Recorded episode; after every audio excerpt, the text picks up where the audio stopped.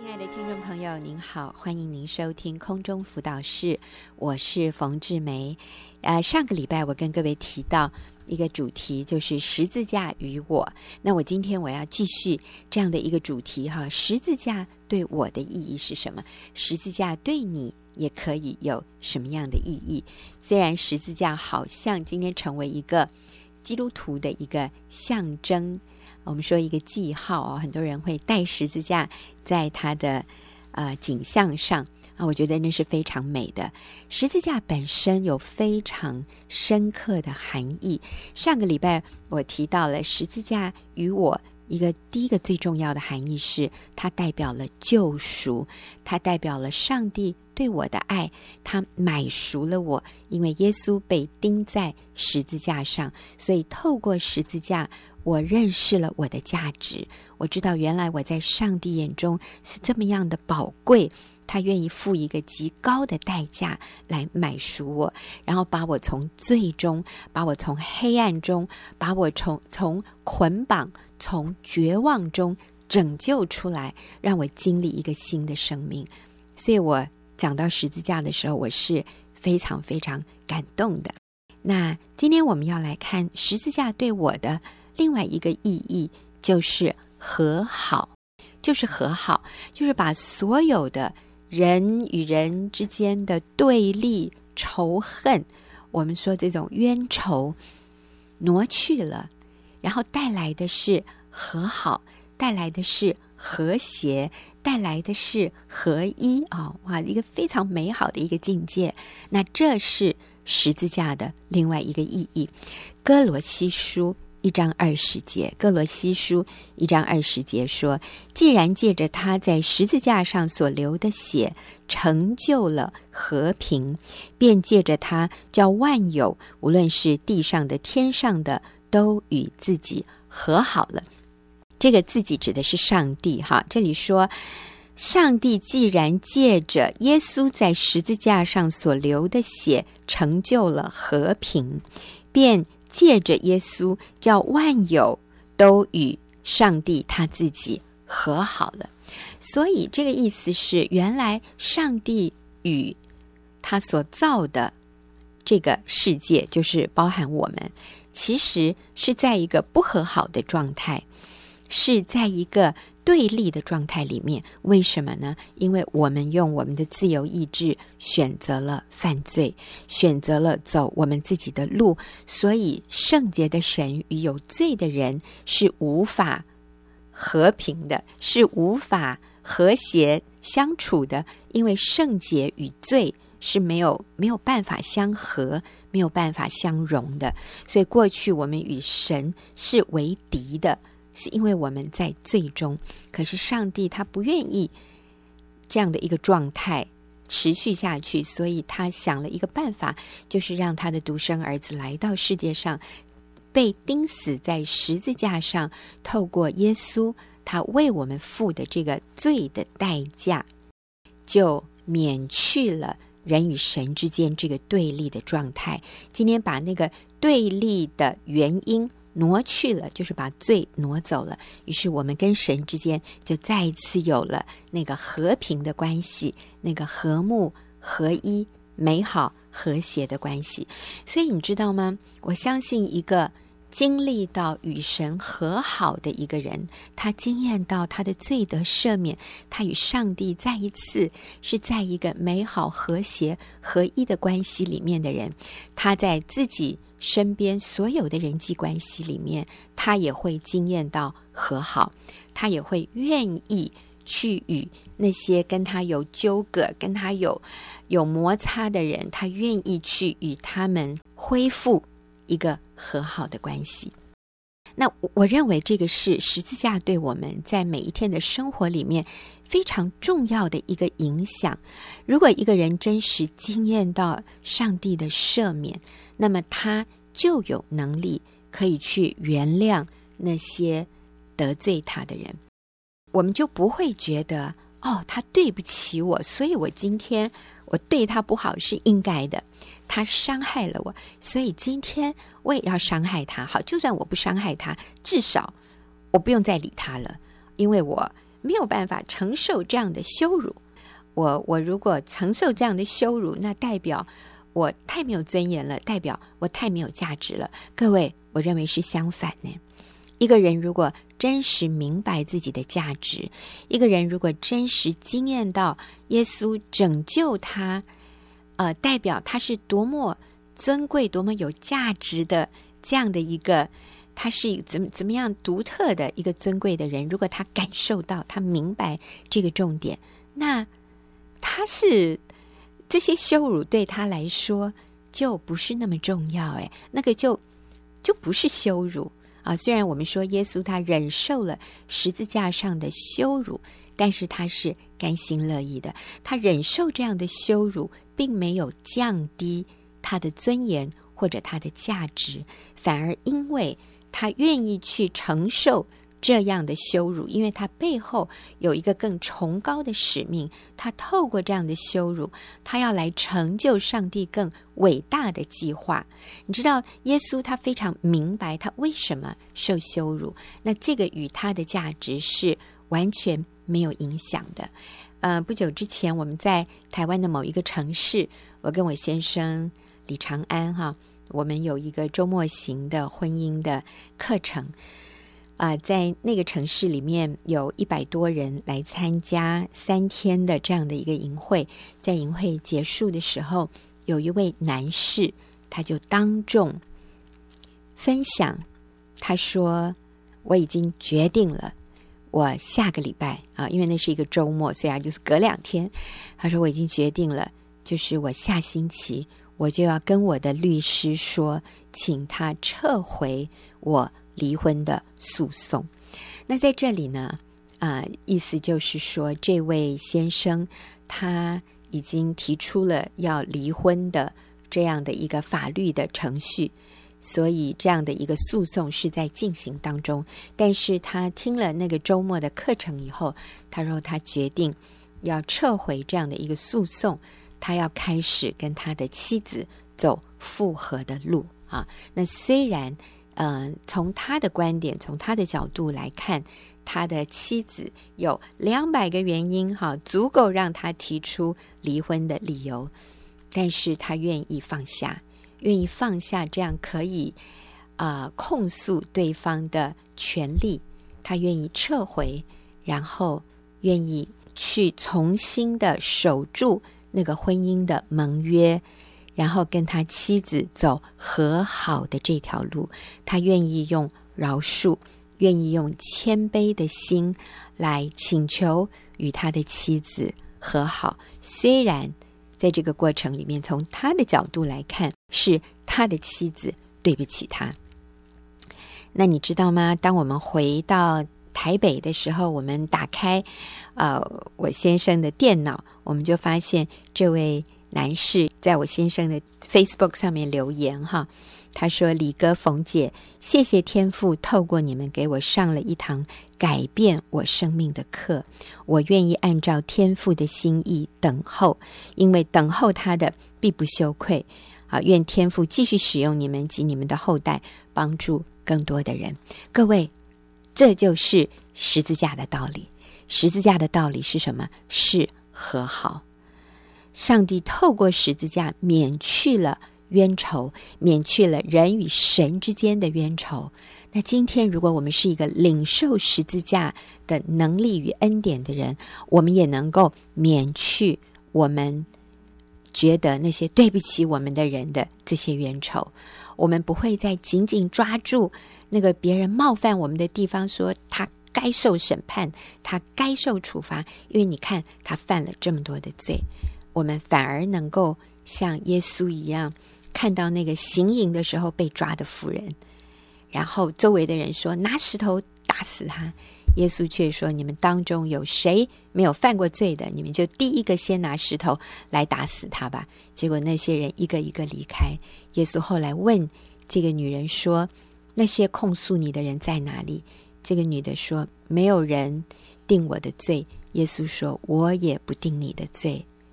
你平平安安的去吧，可是从此不要再犯罪了。你知道，耶稣都不定这个行淫乱妇人的罪。耶稣为这个妇人钉死十字架，要救赎她，以至于她与神之间能够和好。那今天我们也能够因此与对不起我们的人和好。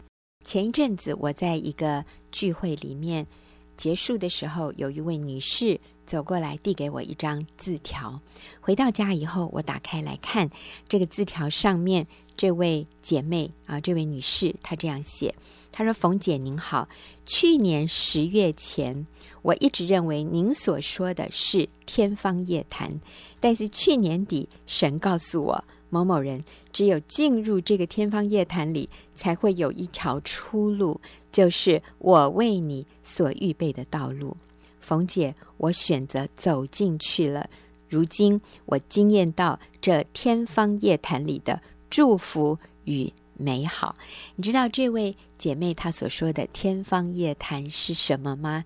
那这个天方夜谭指的就是我今天所讲的这个和好的道路。那这位姐妹呢，她先生也是有外遇，做了对不起她的事。在过去，她认为我怎么能够忍受这样的羞辱？我是一个啊、有尊严的人，我是不能这样的受屈辱的。当我先生有了外遇，那就只有一条路，就是离婚；只有一条路，就是让他得到他应得的惩罚。可是他呃有来上我们的课，然后在他身边也有啊、一位姐妹，是先生有外遇，但是选择忍耐等候，透过饶恕，透过宽容她的丈夫。各位，你知道吗？我们在这里讲的绝对不是。我认同你，我同意你这样做，我同意你可以有外遇，不是的，而是我们说我绝对不同意，我绝对不认同。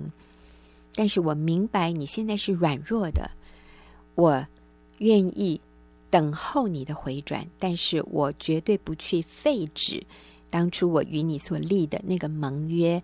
就是婚姻里面那个一生的盟约，其实我们在这里强调的是，那个婚姻是神圣的，就像上帝与我们立的约也是神圣的。上帝今天对我也是忍耐宽容，我相信在我的生命当中仍然有一些不完美的地方，仍然有一些因为我的不成熟，因为我的软弱，我有骄傲，我有自以为意，我有。自我中心，甚至自私，以至于我不会去考虑到别人的啊感受的时候，我自己都不知道啊。那在这样的一个情况里面，上帝仍然对我忍耐宽容，他并没有因此收回他的救恩。那所以这位姐妹她讲的那个天方夜谭，就是就是这个意思哈。当对方对不起我，当对方还不愿意回转，我还要这样的忍耐宽容吗？但是上帝跟他说：“你走进去，你会惊艳到我为你预备的道路。”他说：“冯姐，去年年底我选择走进去了，如今我惊艳到这天方夜谭里的祝福与美好。我相信他惊艳到的第一个是自己心里的平安，然后第二。”你知道，当他把苦毒恼恨放下，当他愿意走那个和好饶恕的路的时候，他会看到对方的一些改变啊。那我相信他的这个家庭就不是走向一个破碎破裂的道路。那他的先生回转是指日可待的事。所以我们讲到十字架的道理是救赎，十字架的道理也是。和好，那我想第三个十字架的道理是得胜。哥罗西书二章十五节继续说：“既然将一切执政的掌权的掳来，明显给众人看，就仗着十字架夸胜。”这里讲到，我们今天可以指着十字架夸胜。将一切执政的掌权的掳来，这里执政掌权的指的就是魔鬼撒旦罪恶的势力啊，把这个魔鬼的势力，把它变成我们的俘虏，那么我们就可以仗着十字架夸胜。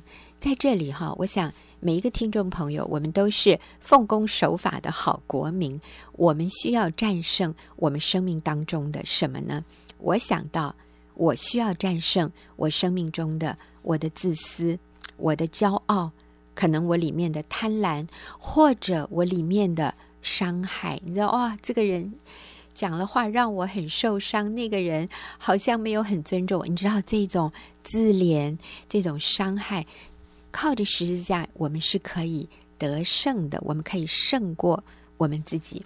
那我最近也看到了一个见证，也是一位姐妹在学员的妇女小组里面，她这样说。过去我总觉得自己是一个长得还算不错、工作能力也不差的新时代女性，我不需要靠先生也可以过得很好，所以敬重顺服丈夫对我而言实在是太困难了。可是，在学员小组里，我的生命因为明白真理得到自由与翻转，我学习无条件的爱跟接纳先生。而且神更给我勇敢的心，可以为了自己这几年没有好好尽到媳妇的责任，跟公婆道歉。以前过年回婆家，总是我一年当中最难熬的日子。我常常拖到除夕早上才回婆家，好厉害哈！除夕才回婆家，也赶在大年初一就离开婆家。所以过去哈，他的经验就是除夕回去。大年初一离开，他觉得他这是他最多能够忍受的，就是两天一夜哈。但是就在今年过年前，我开始跟神祷告，求神给我喜乐的心，待在婆家过年。所以感谢主，除夕夜的晚上吃完年夜饭，我开口请求公婆的原谅。婆婆也很恩慈地对我说：“哎呀，过去就算了。”我甚至还留在客厅陪公婆看了一晚的电视。今年过年，我总共在婆家待了四天，这是以前从来没有过的。我经历了按真理而行得胜的喜悦。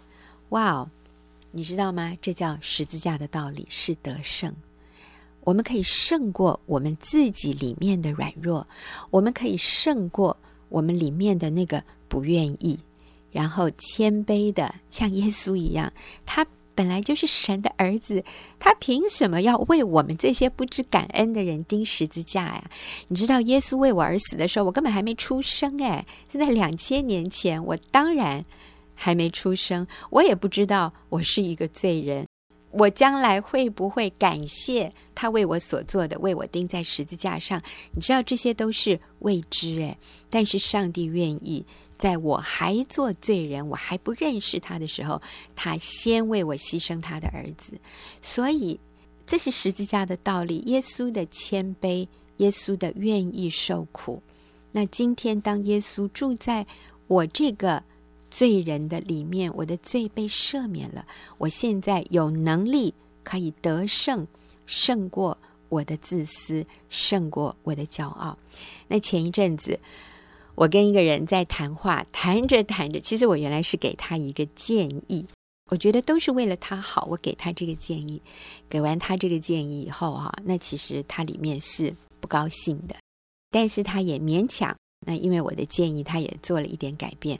我就在跟他解释为什么我会给他这样的建议。哎呀，我不知道为什么呀，我越解释我声音越大哈。我觉得我有一点情绪化，我有一点失控啊，就是真的是非常没有没有修养的表现就出现了。然后我就啊，我觉得我没有办法再待在那里，所以我就提着包包我就走了。然后我就啊、呃、在公车上，我觉得不行不行哈，我冷静下来，我就拨了一个电话回去给这个人，我说对不起，我刚才跟你讲话的时候哈，有一点。啊、情绪化，感谢上帝。那时候公车声音很大，所以他很大声的跟我讲了一些话，我都没有听清楚。然后电话就断了。我想是他很生气，就挂了电话。哎，可是隔了一阵子，他又打回电话给我，我就再一次跟他说：“对不起，我刚才讲话带着情绪，我要请你原谅我。”那后来呢，我们又有机会。见面，当我见面的时候呢，我跟他见面的时候，呃，我也，我们就那这时候两个人情绪当然都平静下来了。后来我就问他，我说：“你觉得以后如果我观察到你的一些情况，然后我想给你建议，你觉得我应该怎么做？”他说：“我想你不用告诉我，你就为我祷告就好了。”然后我就深呼吸一口气，我就说：“好。”我会努力哈，以后我就为你祷告就好。然后这个人就说：“嗯，我觉得你刚问这个问题哈，很有建设性。你刚问这个问题很好，就是以后你可以怎么做？那你知道，我觉得这时候我需要非常谦卑的说：是，谢谢你告诉我。哎，你知道，当我这样说完之后，我发现我得胜了，我胜过我里面的骄傲，我胜过。”我里面的自以为意，各位你知道吗？这是十字架的道理，这叫做谦卑。十字架的道理是饶恕，是谦卑，是舍己，是以对方为中心，以对方的需要为优先，像耶稣在十字架上为我们所做的一样。今天谢谢您的收听，我们下个礼拜。